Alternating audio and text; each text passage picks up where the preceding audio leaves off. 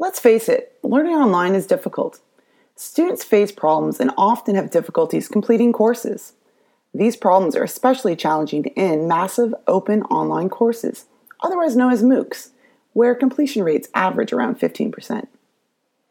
In this research, we asked how do MOOC students solve the problems they face?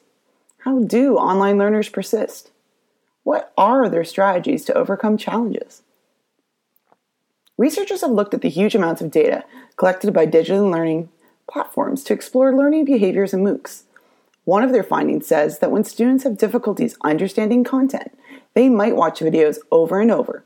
Therefore, watching a video more than once might be a strategy students use to better understand content. But it's not always clear why students watch videos multiple times. For example, students might watch a video twice because the first time they were distracted doing something else. To better understand how students solve challenges, we interviewed 92 MOOC students. These people were between the ages of 21 to 81, and they were enrolled in four MOOCs. Most of these students were from North America. The rest were from South America, Europe, Africa, Asia, and Australia. First of all, students described two key challenges they faced time and intellectual difficulties. Students said they often did not have enough time to complete coursework. The time that they needed to study competed with life commitments and obligations, such as spending time with family, working, and so on.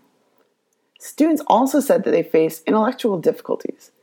They described that they did not have enough background knowledge or they did not feel prepared to complete the courses. Many said that they underestimated the level of difficulty of the course they signed up for. How do people solve these two challenges? Learners describe four strategies that they use to deal with these challenges. First, they used resources from the physical environment surrounding them. Learners printed readings, read lecture transcripts before watching the lectures, took notes on paper before and during the video lecture, and used multiple devices and modes for learning, such as watching the lectures on a tablet while taking notes on paper. Second, they looked for information and resources outside the course to support their learning inside the course.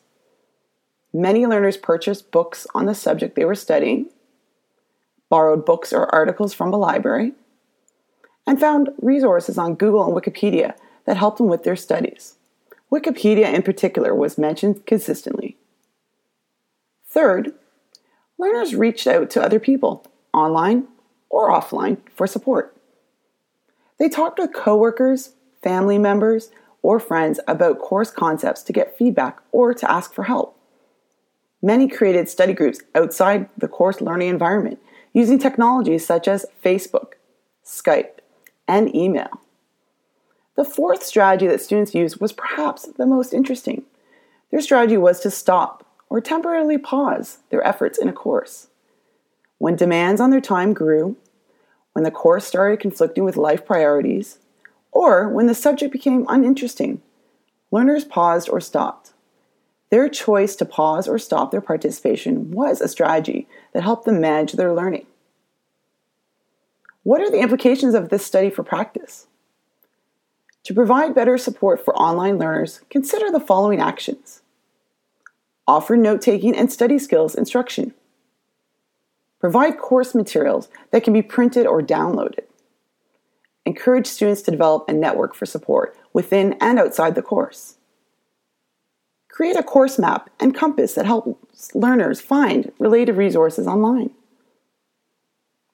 Thanks a lot for tuning in. If you like this, please share it with your friends, colleagues, and students.